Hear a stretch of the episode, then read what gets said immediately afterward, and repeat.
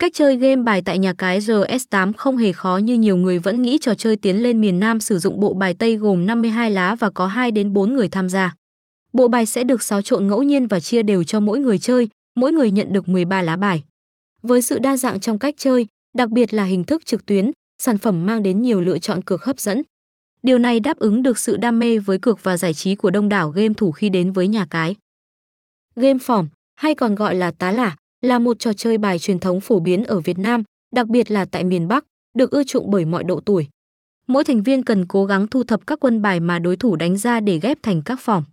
Đồng thời, anh em cũng cần cố gắng để đánh ra các quân bài không được đối thủ ăn để giảm thiểu tổng số điểm trên tay.